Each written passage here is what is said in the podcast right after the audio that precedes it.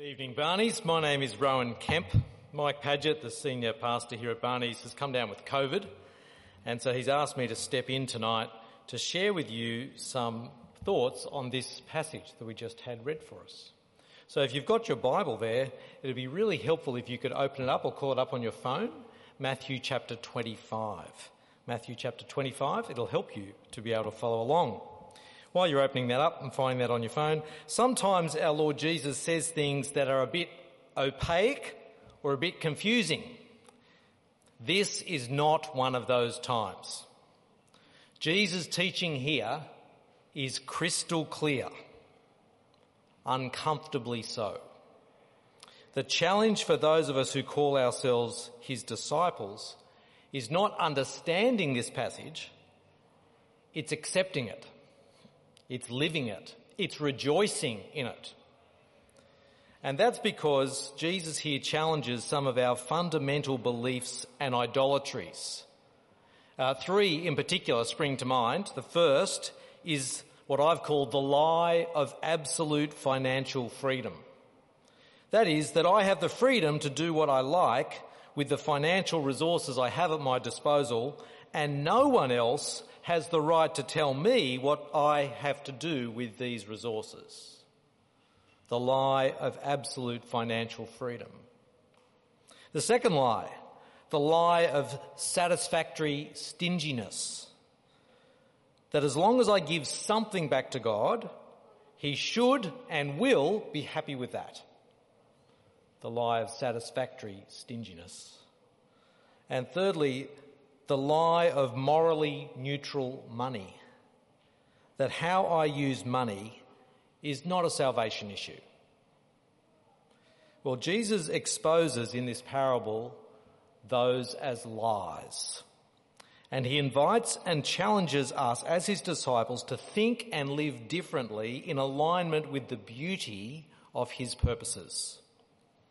Now, this parable in Matthew chapter 25 comes in part of a series that Jesus is sharing with his disciples as he teaches them about his eventual return, when he will come back in power and glory and call the whole world to account. And through a series of parables, Jesus has been emphasizing that they don't know when he will return. And so they must always live ready for his return. Jesus has been at pains to really ram this home with the disciples. Let me just read to you a couple of verses here. Chapter 24 verse 42. Jesus says to them, therefore be alert since you don't know what day your Lord is coming. And then again in chapter 24 verse 44, he says, this is why you are also to be ready because the son of man is coming at an hour you do not expect. And again in chapter 25 verse 13, therefore keep watch because you do not know the day or the hour.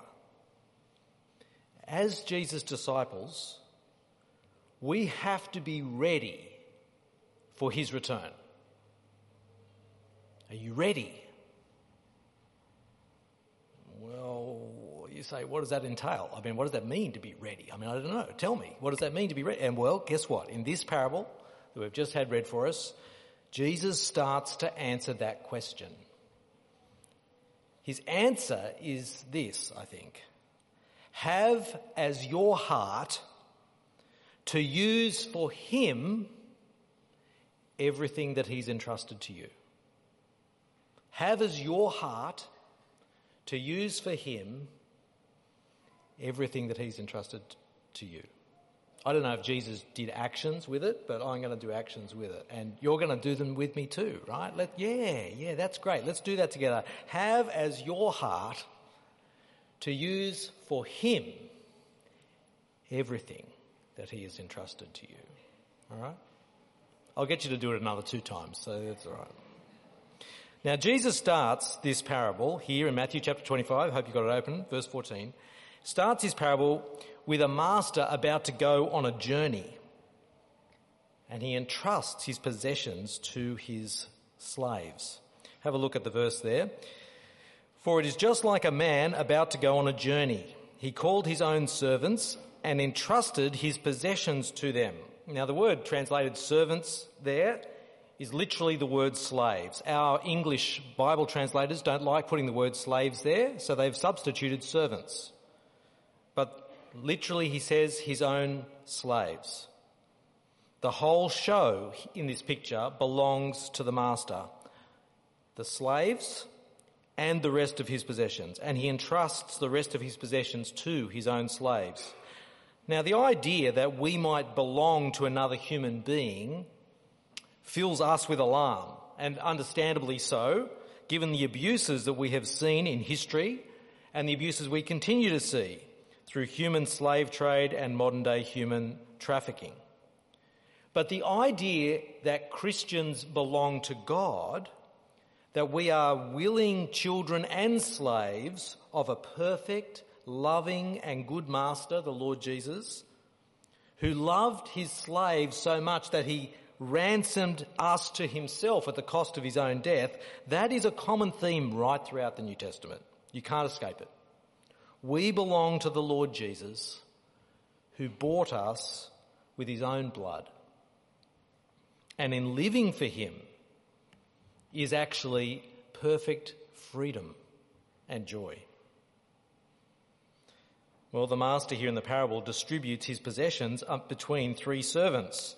In verse 15, we're told, depending on each one's ability. So one, obviously the most able of the three, receives five talents. One receives two talents and another one talent. Unless you think, well, the person who received one talent is obviously not very able, a talent of gold weighed 59 kilos. Can you imagine 59 kilos of gold? It's worth about 2.2 million in today's dollars. That's one talent. So this is a very significant entrustment to these servants. One receives $11 million, one One receives $4.5 million, and one receives $2.2 million. And then the master leaves on his journey. No one knows for how long he will be gone, which was the point of the earlier parables, right? You just need to be ready. Well, you can see the response of the first two servants. Look at verse 16 and 17. Immediately, the man who had received five talents went, put them to work, and earned five more. In the same way, the man with two earned two more. Both respond immediately, willingly, obediently, and their diligence yields fruit for their master. And so when the master returns, he is understandably delighted. Look at verse 19 and 21. After a long time, the master of those servants came and settled accounts with them. The man who had received five talents approached, presented five more talents and said, Master, you gave me $11 million. See, I've earned 11 more million dollars. His master said to him, Well done, good and faithful servant. You were faithful over a few things. Seriously? Just a few things? Anyway, you were faithful over a few things. I will put you in charge of many things, at which the mind boggles. Share your master's joy. Now notice the master's delight in the servant. It is not actually in the amount of extra income the servant has produced. He's delighting in the attitude and the obedience of the servant. He's described here as good and faithful. In fact, the master is no more delighted in this five talent servant than the two talent servant. Have a look at what he says to the two talent servant in verse 22. The man with two talents also approached. He said, Master, you gave me two talents. See, I've earned two more. His master said to him, Well done, good and faithful servant. You were faithful over a few things. I will put you in charge of many things. Share your master's joy. As far as I can tell, the master's response is absolutely word for word identical. The issue for Jesus is not how much you give to God's kingdom, but in your heart's response. Is your heart to use for Him all He's entrusted to you? Is your heart to use for him all he's entrusted to you. That's what makes one a good servant. Moreover, these two servants faithful with what their master has entrusted to them, they are now on a trajectory. They've proved themselves faithful with a few things. Now that the master has returned, he says he will place them in charge of many things. I just want you to cast forward in your mind's eye for a moment, in your imagination. Can you imagine the living Lord Jesus looking you in the eye and saying, Well done, good and faithful servant. You have proved faithful in the few things that I entrusted to you. I will put you in charge of many things. Share my joy. Can you imagine the day when you will see the Lord Jesus face to face and he looks you in the eye and he says that to you? That is what Jesus is promising here to those who will be good and faithful servants with what he entrusts to us now.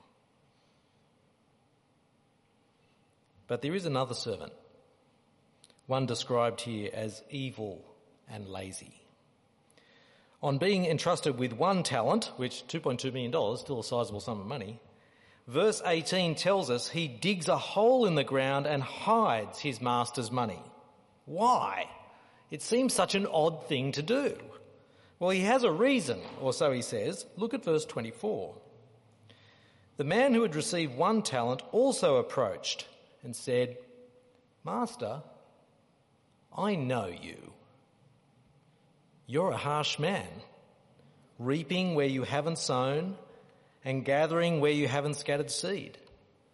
So I was afraid and went off and hid your talent in the ground. See, have what is yours.